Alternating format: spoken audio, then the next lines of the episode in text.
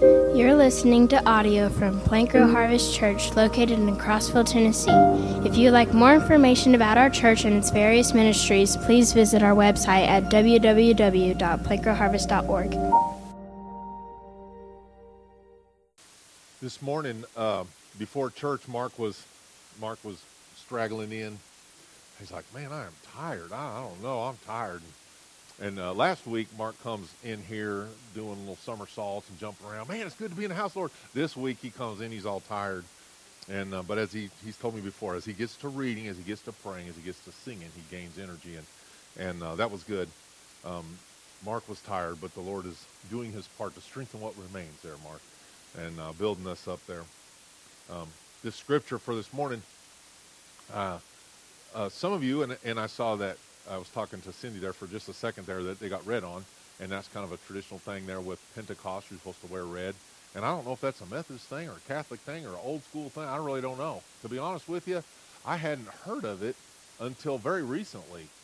And um, so God bless you for hanging in there with the with the old school uh, uniform. We'll we'll do better next year, Cindy. We'll, we'll break out the red, and hang some red on here or something. But I understand. I get the idea. And uh, we have two major holidays clashing this weekend. We have Pentecost. And we have Memorial Day.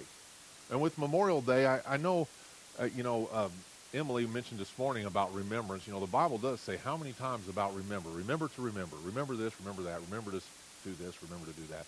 The gifts, I'm sorry, the feasts of the Old Testament were all about remembrance, to help the people to remember, to help the parents remind their kids. You know, I mean, Christmas has its value in that it's probably the one time a year, even as much as they've tried to remove it from our culture as much as possible, the part of Christ. Um, but it's a time where Christ's name will be mentioned, at least in the holiday Christmas. And people will remember for a moment, just for a brief second, that there was a Christ, there was a Messiah, and he came, and, and he came to save the world from their sins. His name shall be called Emmanuel, for he will save the people from their sins. And so both Memorial Day and Pentecost, or Shavuot in the Hebrew, um, both have this idea of remembrance. With Memorial Day, you know, we, we've gotten a long way from Memorial Days of old Decoration Day where people would really go out and put all the stuff on the graves like they used to. It used to be for veterans, and then it became for pretty much anyone who had died prior to you dying. You go out and put flowers on the grave, replace the flowers or whatever. But I can tell you we should do a better job of recognizing those that have gone before us, especially as uh, veterans and uh, and I could I, I don't want to tell you any stories or I'll get up here and start crying, but I can tell you that there's many guys, uh, some that died in training, some that died in combat, um, some that were injured, uh, some that lost an eye, lost an arm, lost a leg, lost ability to walk, things like that, and we should remember those guys. Um, Veterans Day is for veterans that lived. Memorial Days is for veterans that died. Those that gave an awful lot so that we could be free, so that we could come together today and worship together in freedom. Um, we can say whatever we want in here because we live in a free country. And um, it's still free to an extent. It may not be as free as it was, but still free to an extent. So with your kids and grandkids, before you eat the hot dog and, and drink the cold one, whatever cold one you're drinking, um, tell them. Tell them why you get the day off. Um, the holidays are starting to mean less and less. Um, they're just about days have a purpose. They have a purpose to gave their life so that you could live free today. And it goes all the way back to the American Revolution and before, where men gave their lives so that we could live free today. And we need to remember those guys, men and women both. So uh, anyway, the Jewish Christian holiday of we'll call it uh, Christian, we'll call it Pentecost because we are more of the Greek flavor, and of the Jewish variety, we would call it Shavuot. And then I started to ask some questions this morning and now I was like, well, I better change up the message. My my Sunday school class was they did bad. They got a D minus. I think they got one right answer. I don't, I don't know who got it, but the reality is, Shavuot in the Old Testament was the first giving of the law. You could find that in in Exodus 20, and then you can find the 3,000 that died in Exodus 32. So at the first giving of the law, the Lord writes on the tablets with his finger, hands it to Moses. He takes it down to the people. People reject the law. 3,000 die. Uh, they, they chose Baal worship. They were belligerent in their spirits. They chose Baal worship over God. In the second giving of the law, of in a sort, is where Jesus tells the men to go and wait for him in a place. Don't leave Jerusalem until I send the Holy Spirit to you. They don't know what he's talking about. And sure enough, on that day, it says about 3,000 were saved. 3,000 lost at Shavuot, 3,000 were saved at Pentecost. So, God, the creator and provider of all things, like the veteran that gave his life for his country, he sends his son who gives his life for the nations. And in remembrance of his son, we have the resurrection and Passover and also Pentecost, where his son sends his spirit to dwell with us on earth. He died. He gave his, his life a ransom for many. He died that we might live. And it's because of his gift of life, it's because of the gift of life of veterans that went before that we're allowed to live freely today in spirit and in truth as believers in Christ. So, anyway, the Holy Spirit became a wholesale commodity that any person could attain by confession of faith in Christ and obedience to the cross. It's an amazing thing. We should remember it. So in Pentecost past, past in Pentecost's past, um, uh, the Israelites were told at the first one to prepare themselves. And he tells them what to do. No relations with your wives. Get cleaned up. Clean the outside of the cup at least. And I'm going to present to you something. I'm going to present you a gift, but I want you to be clean first. Go and prepare yourself for the law. And in the in uh, Pentecost, future, in the days of Acts chapter 2, he told the, the disciples the same thing. Go prepare yourself. Be there waiting, and I'm going to send you the baptism. Not the baptism of John, but a new baptism. And they're like, what is that? I ain't telling you. He already told them, but he ain't telling them now. You're supposed to remember. But he's going to do, like we said, taste and see. He's going to put another couple of senses in there so that they remember. When you see flames of fire coming down on people's heads, people speaking in languages their own and not their own, people hearing in their own language, though Greek was the, the, the preliminary language in that era, when they're hearing in their own language, something's going on. They heard it, they saw the flames of fire, they smelled the smoke, and uh, probably smelled the fear on all those people around, and they remembered that something strange happened this day. They saw that the Lord was good, that he did what he said he was going to do. He said, I'm going to send the promise, and he sent the promise. He did exactly what he said he would do. On the first uh, law given, it says there was thunders and lightnings, and the word is in Hebrew, it's kolot, Q-O-L-O-T, and it means languages. So I believe, and the Jewish tradition says, and I believe they're correct on this, that the first time that the law came, Though the Israelites heard it in Hebrew or the ancient Hebrew there at that time, all nations heard it as well in their own languages. Only 70 nation languages at that time. They're a lot closer to the Tower of Babel, where there was the division of the men in the land. And they heard it in the 70 languages. And then at, and then at Pentecost, the same thing happened. Whatever God does in the Old Testament, he did at the time of Christ, and he does today. I'm telling you, if you don't believe that spiritual gifts happened in the Old Testament, and happened in the New Testament and happened today, well, I don't know what to tell you because God says he about himself, he is immutable, unchangeable. He always does the same thing. He always sends a testifier, a messenger, before he sends the message itself. And he did that in the Old Testament by breaking out the law in all these languages where any man could hear and know that there was a right way to live. And he did it again in the New Testament when he proclaims the gospel in a way of freedom that they didn't have before under the law. And so uh, the 70 languages, again, everyone hearing in his own languages, the death of the 3,000, the restoration of the 3,000 at Pentecost, he restores what was taken. Um, the Messiah provides grace unto life by his sacrifice on the cross and then by giving the Holy Spirit. The picture of the wave offering there at Shavuot. So we have the first fruits. These were my wheats I planted last year. I've forgotten plowed them up in my garden. I just had these couple little patches left. I, I, uh, I was like, whoops, I meant to save some and this is what I was down to, but that, that early harvest, which was actually the barley into the wheat harvest. So it's about a month, a month and a half apart there in Israel. So we got the early harvest of the barley and then the later harvest of the, of the uh, wheat. And so when you get that, um, this is wheat here. It's not barley. So that's why it's not quite mature. But it's a good, it's a good picture for us. He told them to have this sheaf offering, this wave offering for him. And so here it is. I had that presented. And then he said leavened bread. So this bread is a three-stranded bread, and, and you can come up look at it afterwards. You can eat some afterwards if you'd like. And it goes back to the cord of three strands that's not easily broken. And a lot of times we'll equate that to marriage, man, woman, and Christ woven in between. It's really Jew, Gentile, and Messiah. That's the three strands. And it's a wheat bread. It's not a it's not an unleavened bread, and that's why it's risen like that, and that's why it's so puffy looking. But it's uh, there's a, a number of things going on there. But the leaven denotes the sin that's in there, um, in the in the uh, in the Gentile and the Jew there together. And um, anyhow, just some little pictures there for you.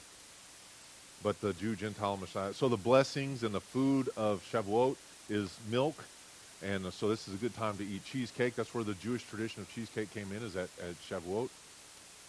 And then uh, we have honey, which it's not necessarily the honey like we're thinking bee honey. It's from the, the dates, how many dates they had. And they made this kind of, it tastes an awful lot like uh, molasses. And so they have that date honey and then, um, and then meat. So when times are hard, one of the last things people have is a lot of meat, and abundance of meat. So we're going to have roast beef this morning, and then we got some nice chocolate cake in there, and we got a lot of nice Blue Bell ice cream from the little creamery in Brenham, uh, the great state of Texas, down where I used to live, real near where we used to live. And so I have blessed you greatly with Blue Bell ice cream, whether you recognize my blessing or not. it's there, and so it's a, it's a, it's the, it's the prescribed food. So I'm just doing what the Bible tells me to do: eat Blue Bell ice cream. So, so the book that was read on Shavuot, on Pentecost, is the book of Ruth. And it seems like a book that wouldn't really tie together. In fact, I told Emily that this morning. She's like, why are we reading Ruth? We ought to be reading Acts chapter 2. Well, I'm going to show you, Emily, and then you'll understand better, I think. But if I had to give you some points that you can be looking for, the first is there's patience. Um, there's patience and obedience. That's thing one. Thing two, there's faith in God's promises. Thing three, there is a Redeemer. And thing, and thing number four is following the Redeemer brings blessings. So there's patience and obedience, there's faith in God's promises, there's a Redeemer, and following him brings blessings. So to go to the book of Ruth, if we read the whole thing, we could probably read it in 20 minutes, but what I want to do is give you the highlights and I want to hit on some, hit on the, the main parts. And many times, if you read the book of Ruth, like reading the book of Esther, you would say that Ruth, the lady, was the was the primary focus of the book. But I dare say that is not the case. But Boaz is her kinsman redeemer husband, future husband. But Ruth gets a good plug. She's a good lady. Um, so I want to kind of give you the high points. So here's what happened. A man named Elimelech, I'm sorry, I already said his name wrong. No, I said it right, Elimelech. His name means God is king. But he makes a bad call. He marries a, a, fine lady named Naomi, who is a godly woman, so godly and so good that when she comes back to Israel after this bad move her husband puts her through, she comes back, she's like celebrated because she's such a good woman. Naomi's come back. It's good. She's here, and they're all excited. So let me read just this first five verses there, and we'll get the general idea of what's going on, and we'll go from there. So, Ruth chapter 1. Now it came to pass in the days when the judges ruled that there was a famine in the land, and a certain man of Bethlehem, Judah, that's an area, it's like Cumberland County, Tennessee, Bethlehem, the town, Judah, the region, uh, went to dwell in the country of Moab, he and his wife and his two sons. The name of this man was Elimelech. The name of his wife was Naomi, and the names of his two sons were Mahlon and Chilion, Ephrathites of Bethlehem, Judah. And they went to the country of Moab and remained there. Then uh, Elimelech, Naomi's husband, died, and she was left and her two sons. And they took wives of the women of Moab. The name of the one was Orpha, Orpah, and the name of the other Ruth. And they dwelt there about ten years. Then both Mahlon and Chilion also died, so the woman survived her two sons and her husbands. So this happened in the very early part of the book of Judges, and it follows Judges, Joshua, Judges, and then Ruth. It follows Judges. Judges was this up and down roller coaster of obedience, disobedience, repentance and disobedience, repentance and disobedience, and it keeps on going on through the book of Judges. This happened in the early part of Judges, where but but what these people should have known, and they would have known, was they were put in the Holy Land, in the in the Promised Land in Canaan, and they were supposed to stay there. And the first time things get hard, The reason the things got hard, it wasn't that God had changed what he promised he would do, it's that they weren't doing what they were supposed to do. The reason there was a famine in the land was because if you read the book of Judges, you'll see that men, everyone did what was right in his own way. When everyone does what is right in his own way, that means he's doing what is wrong in God's eyes. And he wasn't seeking after God. And Elimelech, though his name is God is king or my God is king, he didn't act like his God was king. He packs up his family and he goes into this area near Moab. Going into Moab was like one of the worst things they could do because the Moabites and the Amorites, these were the offspring of, of Job's kids and uh, Job's daughters, and these they're just no good. They followed the ways of the world. And so the reason I would be I would be pretty sure that the reason that Elimelech didn't live very long there is because he went against God's will for him and his family's life. And what's worse as his children married outside of the priesthood.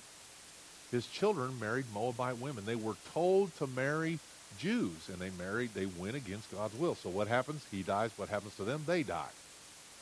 His two sons' name, one of them was like pain, and the other was sorrow. That's what they mean, or suffering, or or or, or uh, pining, like desiring something that you don't have. That's what he named his son, kind of a downer, like come here, suffering, come here, nothing. Let's go. Let's go to town. I'm gonna go get you some wives.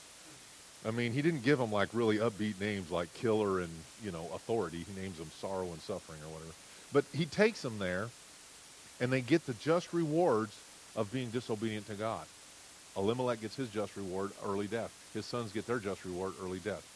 But the thing about that we need to catch too is the fact that God brings beauty from ashes. He even brings beauty from, from disobedience because he takes a woman named Ruth, who was a woman who was seeking after God. And so he takes Ruth, a Moabitess, and takes her from this area, her and Naomi, also a godly woman. When she realizes that it's not getting any better there, Naomi and Ruth go back to Israel. But on their way back, Ruth says something there in chapter 1, uh, starting in verse 16, that really demonstrates her heart as a person. She says, Entreat me not to leave you or to turn back from following you. Naomi tells the two girls they can stay there, get other husbands. They're Moabites. They're not going to fit into this new culture anyway. Just stay here. You'll be happier here, and I'm going to go back. Orpah says, Okay, I'm staying. Ruth says, I'm going with you. The word Ruth, the name Ruth, anybody know what Ruth means? Anybody know what ruthless means? Yeah. So, uh, to be ruthless is to be cruel and heartless and, and brutal, right? So to be Ruth would be to be kind and pleasant and lovely. So that's essentially what Ruth means. Um, she, she says this little uh, poetry to um, Naomi Entreat me not to leave you or to turn back from following after you. For wherever you go, I will go. Wherever you lodge, I will lodge. Your people shall be my, my people, and your God my God. Where you die, I will die, and there will I be buried. The Lord do so to me, and more so, if anything but death parts you and me. There's a there's something to be gained here also for you young people, and this is the honoring of the mother. I know it's not her mother, but she treats her as her mother because it's her mother-in-law. And she treats her with great honor and respect. And in that, she gains salvation. It says it right there. And your God, my God. She makes God, God the Father, El Shaddai, all powerful, almighty, her salvation right there. She clings to God. Faith in God in the Old Testament is what saves. Faith in God in the New Testament is what saves. Jesus Christ, God in the flesh, but faith in God is what saves. And she had faith in God. She made her God, the God of the Israelite people, she made that God her God, and she was saved. And so she goes with Naomi, goes back into the land, and Naomi is a wise woman. She's a wise woman. She knows the Torah. And so she knows that there's a man there that has the responsibility for her family, and that title of that is called a kinsman redeemer. Their kin, we call it kinfolk around here. Their kin, that's where the word comes from there, uh, Lynn Davis, just in case you didn't know. That's where it comes from. We just shorten kinfolk to from kinsman. Um, but if this was written in Cumberland County, and it would say kinfolk redeemer. So he's the, uh, the closest relative and the closest relative was supposed to take over the husband duties for a woman that whose husband had passed away if she didn't have an heir. If she didn't have a kid, then this kinsman was supposed to provide her an heir so that the name of her husband was never lost in the land. And so Naomi knew this, and Naomi's a sly woman. Ladies, if you don't think you have more skills at your disposal, you just haven't read the book well. But read this book. That is one sly woman right there. She tells Ruth how to dress, how to look, what to smell like, where to sleep, who to get near, how to talk to him. She gives him all the pointers. Poor Boaz doesn't have a chance. He thinks he's in charge, but as is typical with men in relationships, we have no clue. What do they say? The man chases the woman until she catches him. That's how it goes. You just think you're chasing. She's laying all the little cookie crumbs out there, and until you're over there, and she's like, "Gotcha." Anyway, that's what Naomi does right here with Ruth, and so, uh, uh, so there's this relative, and his name is Boaz. Now it's a hard time, and when it's hard times in Israel, then there was this law for those that were poor, orphaned, widows, that they could glean the edges of the field. So the, the guys would harvest the field, but they had to leave the corners just for the poor and downtrodden people. And so Ruth, it says, doesn't say of Naomi, it says of Ruth, that she goes to glean the edges of the fields. And so in her gleaning, she does everything as unto the Lord. I mean, she's a great example as a person, as a woman, as a godly person of doing everything she does as unto the Lord. She goes out there and works like a dog, and it catches Boaz's eyes. Uh, then she left, it's 2 verse 3, she left and went and gleaned in the field after the reapers, and she happened to come to the part of the field, just so happened uh, to come to the part of the field belonging to Boaz, who was of the family of Elimelech. Now behold, Boaz came from Bethlehem and said to the reapers, The Lord be with you. And they answered him, The Lord bless you. Then Boaz said to his servants, Whose young woman is this? The servant who was in charge of the reapers answered and said, It's the young Moabite woman who came back with Naomi from the country of Moab. Go to verse 8. Then Boaz says to Ruth, You will listen, my daughter, will you not? Do not go to glean in another field, no go, go from here, but stay close by my young women. Let your eyes be on the field which they reap, and go after them. Have I not commanded the young men not to touch you? So Ruth, so Naomi has kind of set the table. Boaz recognizes his part as kinsman redeemer. He recognizes that that Ruth is of Elimelech, and therefore he has a responsibility to her and to Naomi to provide an offspring. So the first thing he does is take care of their households. The Bible tells us to care for the widow and the orphan in their distress. That's what we try to do here. If you know of a widow and that we need to take care of them, we, we do what we can to take care of them, if that whatever that involves. And that's what Boaz does. He's a godly man. He's doing what he's called to do by God. And so he tells Ruth, You stay in this field. I'll make sure you have plenty. And he just loads her up with that. And as time goes on, he, um, he allows Naomi, I don't know, I don't know who's working who, but Naomi gets Ruth to snag Boaz. But the key thing that we want to see in all of this, and the conclusion is, is that Boaz becomes her kinsman redeemer. Boaz does his duty out of both love and duty to care for Naomi and Ruth. And he does that by marrying Ruth ultimately. So I just told you that to tell you the big story. But what I want to do is I want to really focus on Boaz. Boaz, his name means strength or by strength, and he's the real turning point of this story. Without Boaz, Ruth gets no plug in the Bible. We got to have a Boaz he's not the only kinsman redeemer in the Bible. There was a man named Judah who was a really evil man. Uh, he's one of the original. Uh, I won't say he was really evil, but he was plenty evil. How about that? He uh, he goes to shear sheep. His his one son had di- died. His one son married to this lady named Tamar, and his son had died. And he promises Tamar that he'll provide her a kinsman redeemer, his next younger son. When he becomes of age, he will marry Tamar. Well, he becomes of age and he marries him off to another lady. Uh, that's in Genesis 38, if you want to read the story. He marries her off to another lady. And so Tamar, like Naomi, is a wise and uh, sneaky woman. So she goes and dresses up like a prostitute. You can judge if you want, and sits by where they're shearing sheep.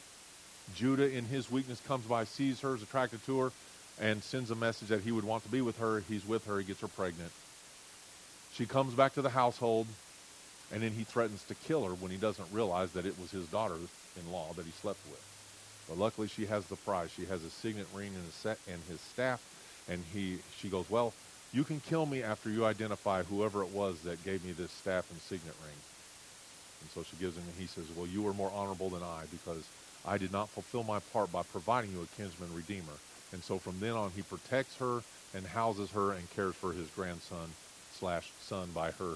And uh, it's uh, so he was kind of an unwilling kinsman redeemer. He did the work, but he was it was not in love and it was not in duty. But that's God working. Boaz is not that way. Boaz is an honorable man, a good man. He's a hardworking man. He's one who loves God and is known by God and knows God. We can see even by that greeting we talked about this morning about having the Lord, the Lord's uh, name on our lips. He comes from Bethlehem and says to the reapers, "The Lord be with you," and the reapers answer, "The Lord bless you." So Boaz is talking to people significantly beneath his status level. He's a very wealthy man. And these reapers, either they're hired to reap all the fields, or if they're his personal laborers, they're way down here. He's way up here.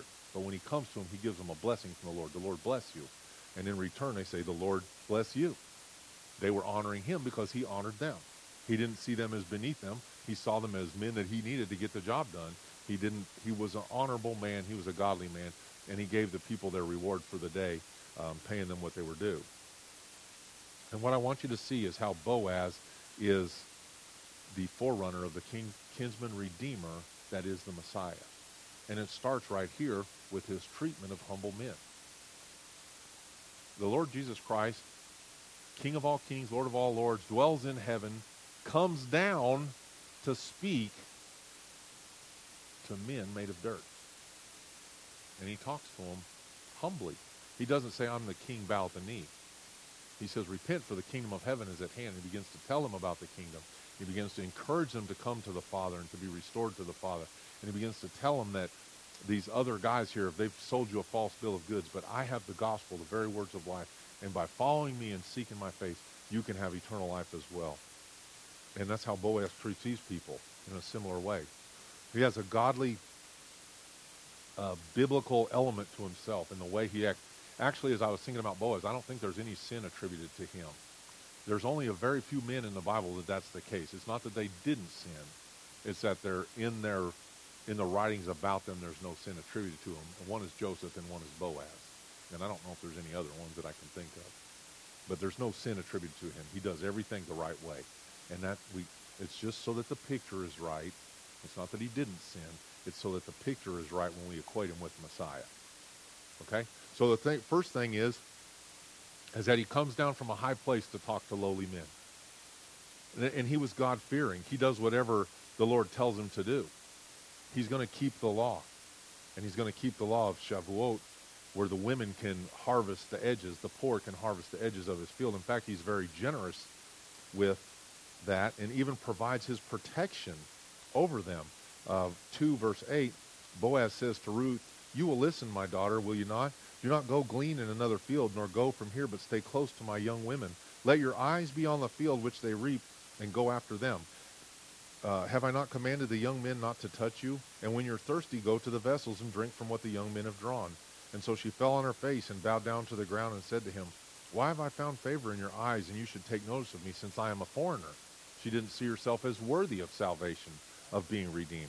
And Boaz answered her and said, It's been fully reported to me all that you have done for your mother-in-law since the death of your husband, and how you have left your father and mother in the land of your birth, and have come to a people who you do not know before. The Lord repay your work with a full reward, and a full reward be given to you by the Lord God of Israel, under whose wings you have come for refuge. And she said, Let me find favor in your sight, my Lord. For you have comforted me and have spoken kindly to your maidservant, though I am not like one of your maidservants. Now Boaz said to her at mealtime, Come here, eat of the bread, and dip your piece of bread in the vinegar. So she sat beside the reapers. So she sat in the low place. She didn't sit beside Boaz. And he passed parched grain to her, and she ate and was satisfied and kept some back. She didn't grab on, make a show. He likes me better than you. He, she sat with the low people and shared in the food. I mean, in the picture of the kinsman redeemer, there's got to be the humble receiver, right? Okay. The Lord be with you. Clean. So, Jesus satisfied these same blessings that Boaz gives to Ruth. He says, I am the bread of life. He says, I am uh, huh. what does he say about him being the, I'm the true vine. What's the one about the living water? He's the living water. He tells them, you can drink of me all you want. Have all you want. I'm the bread of life. Come, eat of me. Drink my wine. You know, drink my blood, eat my flesh. Come take of me. Here's the same picture with Boaz.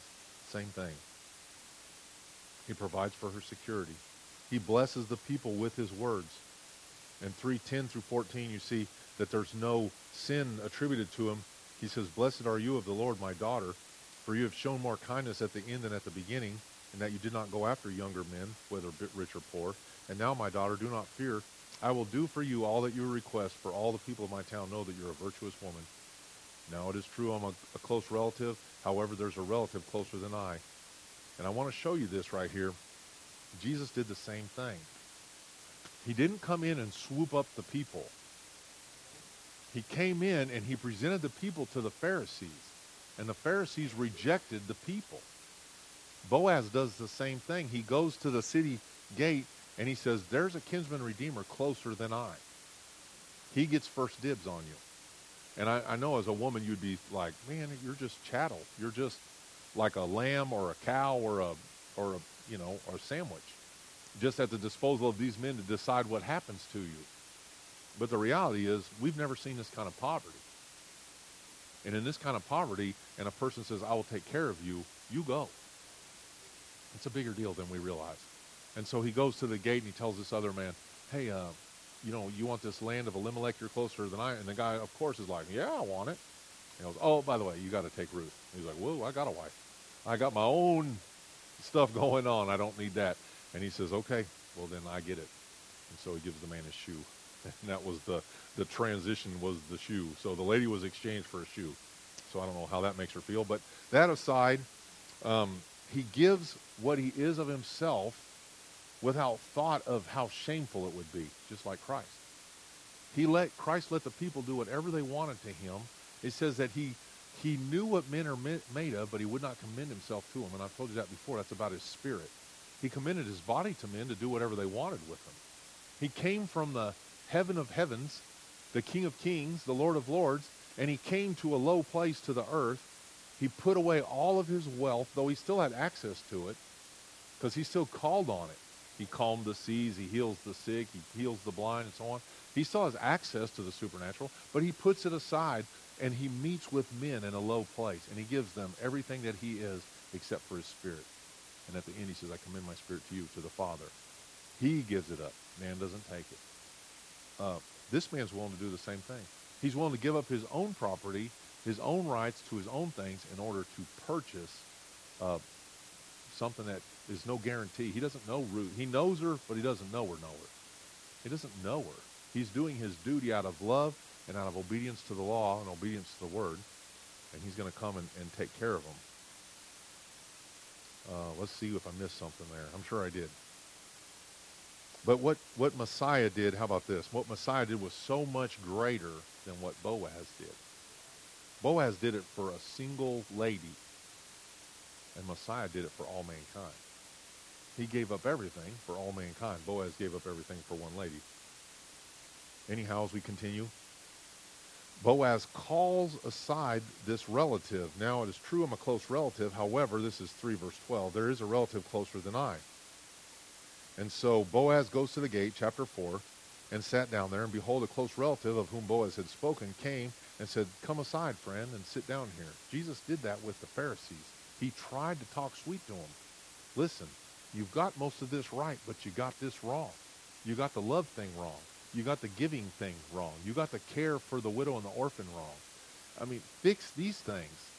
And remember, he said to Nicodemus, "Aren't you a aren't you a lawyer? Don't you know? Aren't you a Pharisee? Don't you know the law? You know, how can I be born again? Don't you know the law? Aren't you a lawyer?" And uh, they didn't know. And so he had to go to this guy, and he talks to him real sweet, and the guy rejects her, and then he's able to purchase her. I, I was kind of thinking about this this whole thing, this price of redemption that's paid. And in that, what the parallel? Why would we read this story of Ruth during Pentecost. I mean, why wouldn't we read? It seems like a Passover story would be more relevant to this. But a couple things are going on. One, it's the time of year, and that is the the uh, the time of the harvest. And it was 50 days after Passover, and this was when God told the the um, Israelites to do these things having to do with the first fruits and the grain offerings and things. And then in the New Testament, Jesus told them to come and and wait for him 50 days after the resurrection and and um, 10 days after his ascension. Just wait. And in that both is this picture of the harvest. The first fruit of the harvest is the 3,000 at Pentecost. That's the first fruit of the harvest. 3,000 people, about 3,000 were saved, it says. And so, okay, that makes a little sense. And then Ruth gathering the thing, but the biggest picture is the kinsman redeemer.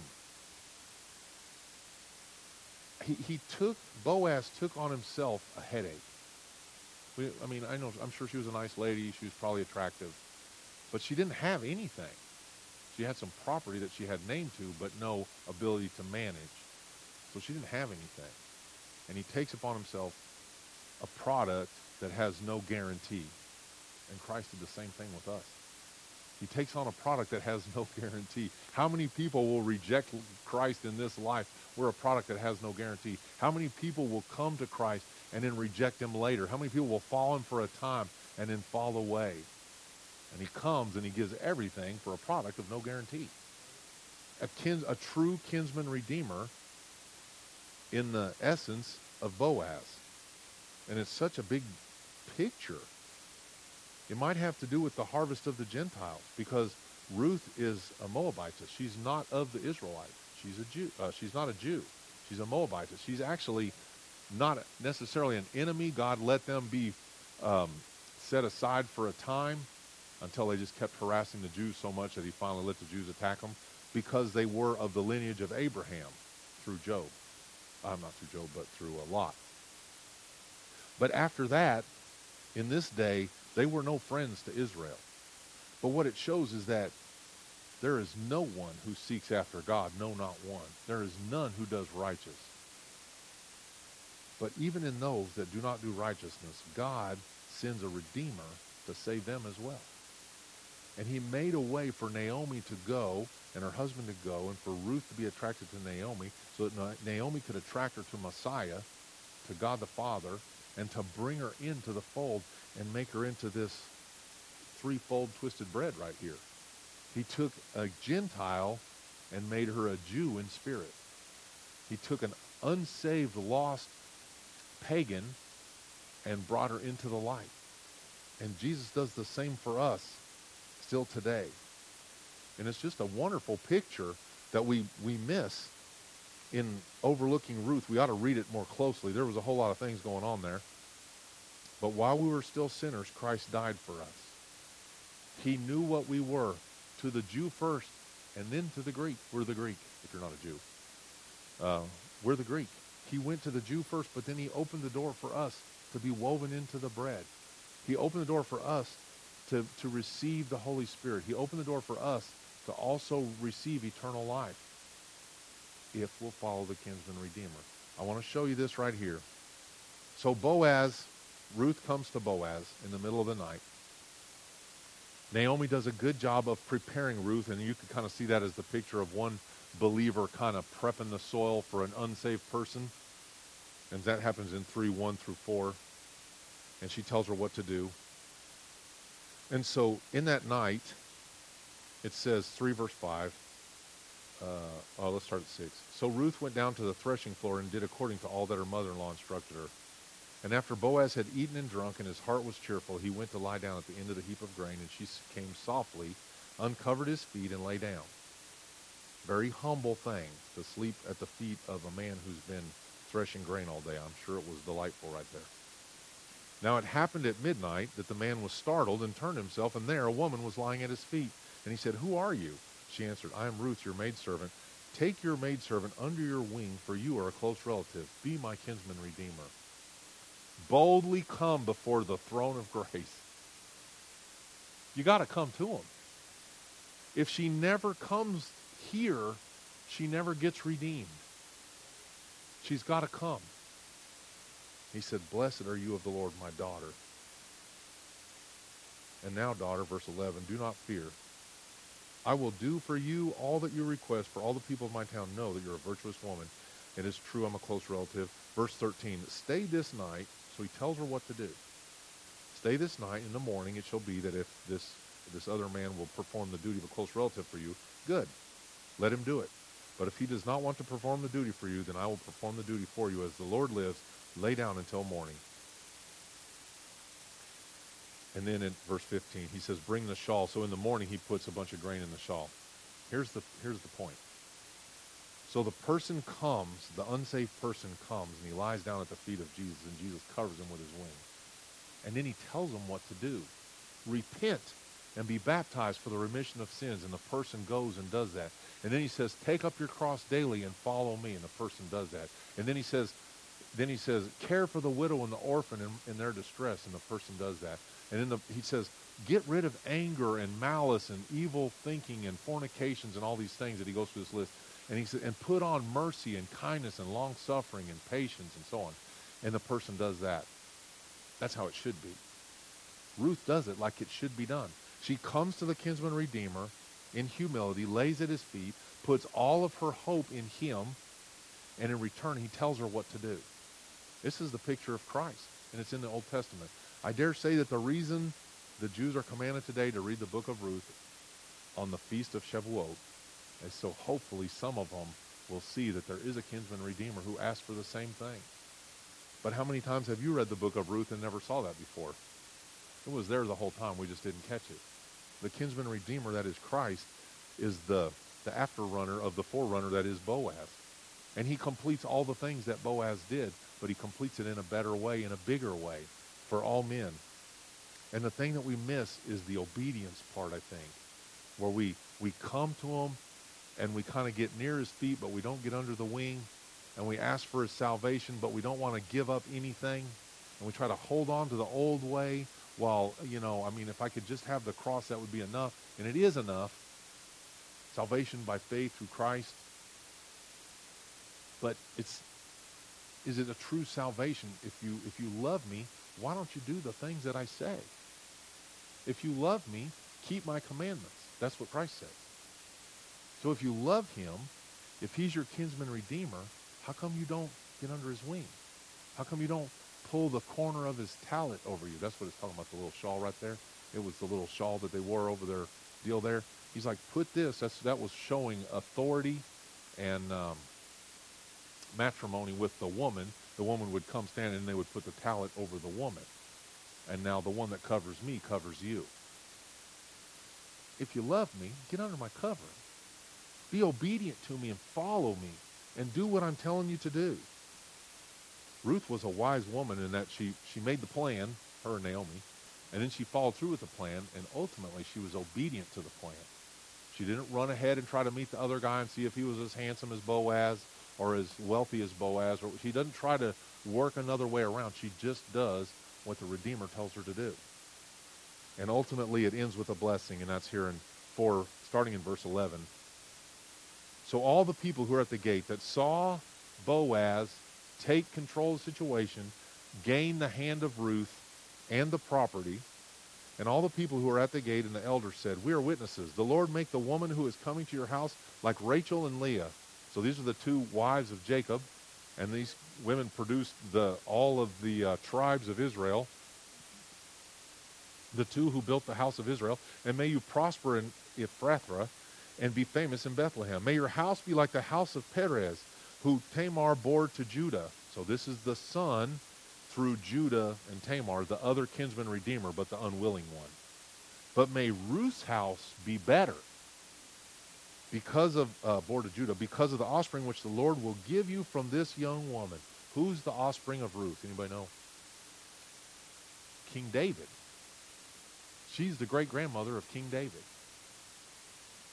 I'm going to tell you another top secret thing you never caught in a million years. It's in verse 21. Salmon begot Boaz. Do you know who Salmon married? Rahab. Rahab the harlot. Rahab the harlot is the mother in law of Ruth, the other mother in law, the rescuer of Israel. And they become in the lineage of Christ. Ruth, a Gentile, a nothing, gets rescued by the Messiah, gets rescued by God, and taken by the kinsman redeemer, and is in the line of David because she's a godly woman and her man's a godly man. Then the woman, so Boaz took Ruth, verse 13, and she became his wife. And when he went into her, the Lord gave her conception, and she bore a son.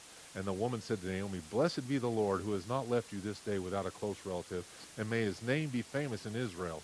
His name was famous. He was Obed, grandfather of David. And may he be to you a restorer of life and a nourisher of your old age. For your daughter-in-law who loves you, who is better to you than seven sons, has bore him. There's a real blessing right there in that verse 15. May the son of your womb be a restorer of life and a nourisher of your old age. You know who Ruth is a lot like? Um, she was a lot like uh, uh, Mary in that she was an unwed mother in a sense. She was taken and she was talked about. She wasn't from there. And from her came the lineage of the king. And from Mary came the King of Kings. It's amazing how many parallels there are between this story and, and uh, the story of uh, Luke chapter 2. There's little doubt in my mind that Boaz is an Old Testament picture of the Redeemer to come. Um, and like, you know, though it's not mentioned in here, he is an imperfect man. If there was one imperfection, it was where he said out loud, if this other guy takes you, then good. I'm sure Ruth was like, smooth buddy. But other than that, um, we see no sin attributed to Boaz. But Jesus is a perfect redeemer because the Bible says that all authority under heaven and earth is given unto him. It's given to him. And he has all the property, and he has all the gold, and he has all the cattle, and he has all authority. And he gives it, it's given to Christ, and he gives it to us. He says if we'll but accept him, that we can sit with him in the heavenlies, that we can be sons and daughters equivalent in inheritance to the Most High God himself, to Jesus Christ. We can have any part of it. And that's amazing. That's a good kinsman redeemer right there. He can purchase any man or woman that he desires. He gave a lot more than his shoe for our salvation. He gave his blood. He gave his life. And his purchase is perfect. So we should celebrate this day of a memorial, I think, better than we do. And um, we should tell our children, just like we tell them about Memorial Day and the lives that were shed for us and so on in, in, um, in the military sense of our country, we should tell them about this too, because there's a kinsman redeemer. And, uh, and the last point I think I should make is that if people will listen to their kinsman redeemer, the blessings that follow are great. If Ruth does things her own way after meeting her kinsman redeemer, she may not get these, these blessings from the people there in 4 verse 11 through 15 there. There no, there's no guaranteed blessings on this earth except for those that are following Christ. And we read that in Psalm 34 this morning. The blessings are there, and they're to all who will follow him. So it starts with the following of the Most High God. It's hearing his voice. My sheep hear my voice, and they follow me. If you know his voice and you're following him, then you receive the blessing. Whatever the blessing is in you, it may be different for you than it is for me. But eternal life is the ultimate blessing and being restored to him in eternity. So if you love me, keep my commandments. These men that waited at Pentecost, they were blessed because of their obedience. What a thing to be able to, in your old age, and you're all old and crippled, and your grandkid comes over there and you tell them, man, I'm going to tell you the greatest thing ever happened to me is I was there at Pentecost. And things like fire came down from heaven. It landed on my head, and I didn't catch on fire. And I was speaking in a language I didn't even know. And people came up to me and, and thought I was drinking, but I wasn't and I was telling the gospel of Christ. And then, man, it was what a blessing. And they were blessed because they were where they were supposed to be because they obeyed the kinsman redeemer and did what they were supposed to do.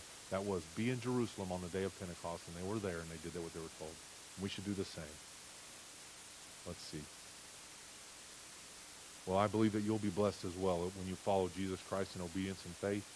And I pray that today is the day of your salvation. If you're here without Christ and you don't know what I'm talking about, well, then we need to talk about him a second. Because there is no one righteous, no, not one. For all have sinned and fall short of the glory of God, and the wages of sin is death, but the gift of God is eternal life through Jesus Christ our Lord. And, but he says ultimately, if you confess with your mouth that Jesus is Lord and believe in your heart God raised him from the dead, you will be saved. So I don't know where you're at spiritually. You may think you're further along spiritually than you are, but I pray that today is the day of your salvation. That you go to your kinsman redeemer, kinsman redeemer, that is Jesus Christ, and get under the hem of his garment. Because he stands, behold, I stand at the door and knock. If anyone hears my voice and opens unto me, I will enter in and sup with him. But you got to open the door. You got to allow him in. If you're going to stand at a distance and think he's going to run over there and drag you into heaven, you're mistaken. But whosoever comes, that's who he saves. So I pray that today is the day of salvation for you. I pray that you enjoy this bread together with us today. I pray that you enjoy the desserts together today. I pray that you go home and put on some red and tell other people why you're wearing red on this day of Pentecost because of the hope that you have within you. Tell others about that hope. And then you'll be doing the work of a follower of Christ. We're going to sing a song. It's called There's a Redeemer's old Keith Green song. And then we'll pray. Let's sing this song first and then we'll pray.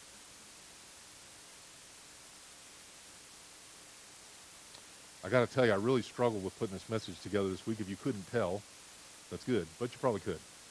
And uh, sometimes are harder than others um, as you begin to study God's Word and, and try to put it together, and you want to put it all in there so everybody gets all of it.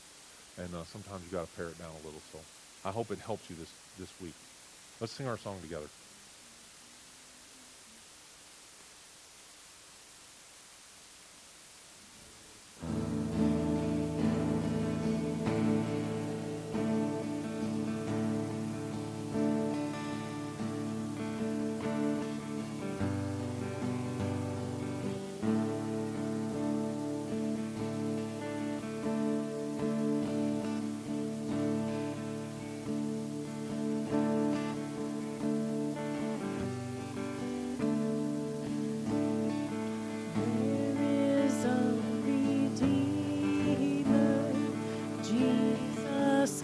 God's own Son, precious Lamb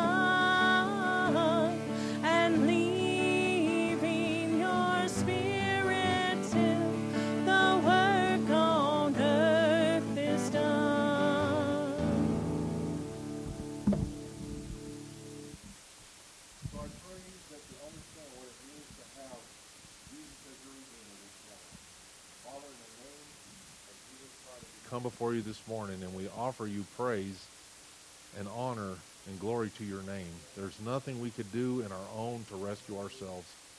But you came and you sought us out when we still lived in a foreign land. We lived in the land of earth, and you made us into heavenly creatures by your ministry of the gospel. And we received the gospel, and in that you saved us. Father, we thank you for your Son, that he came and lived a sinless life and died on the cross in our behalf, Lord. He was put in the grave and three days later rose again and sits today at the right hand of the Father making intercession for us. In that, Lord, we give you um, all that we are. I pray that these who are here today, if they heard the word today, that they would receive the word and go away glad. They would tell others about the hope that was in them, and they wouldn't just keep it to themselves. Ruth was a godly woman in that she shared the gospel. She heard it, she desired to be a godly woman, and she shared it. And we know that her son, grandson, great grandson David was a man of God, even from a young man, that he, he received the word and he wrote psalms and hymns and spiritual songs, Lord. I pray for the families that are here, Lord. I pray for the children that are here, that they would honor their mothers and fathers like Ruth did to hers.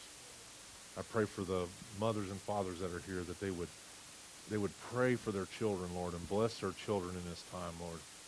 I pray for our young people here as our, our world is so corrupt and so wicked, Lord, that you'd have mercy on them, Lord. Draw them to yourself. Lord, give them the energy, Lord. Give them the desire to seek your face with their whole hearts, Lord. I pray for our country. I pray for our president. I pray for the men of the military and those that, that serve our country, Lord. I pray for, for mercy on us. We've turned our back on you, Lord. And we ask for your mercy now. Lord, give us one more day to proclaim the gospel, I pray. Thank you for your goodness to us. And we give you all the honor, glory, and praise that's due your name. In Jesus' name, amen.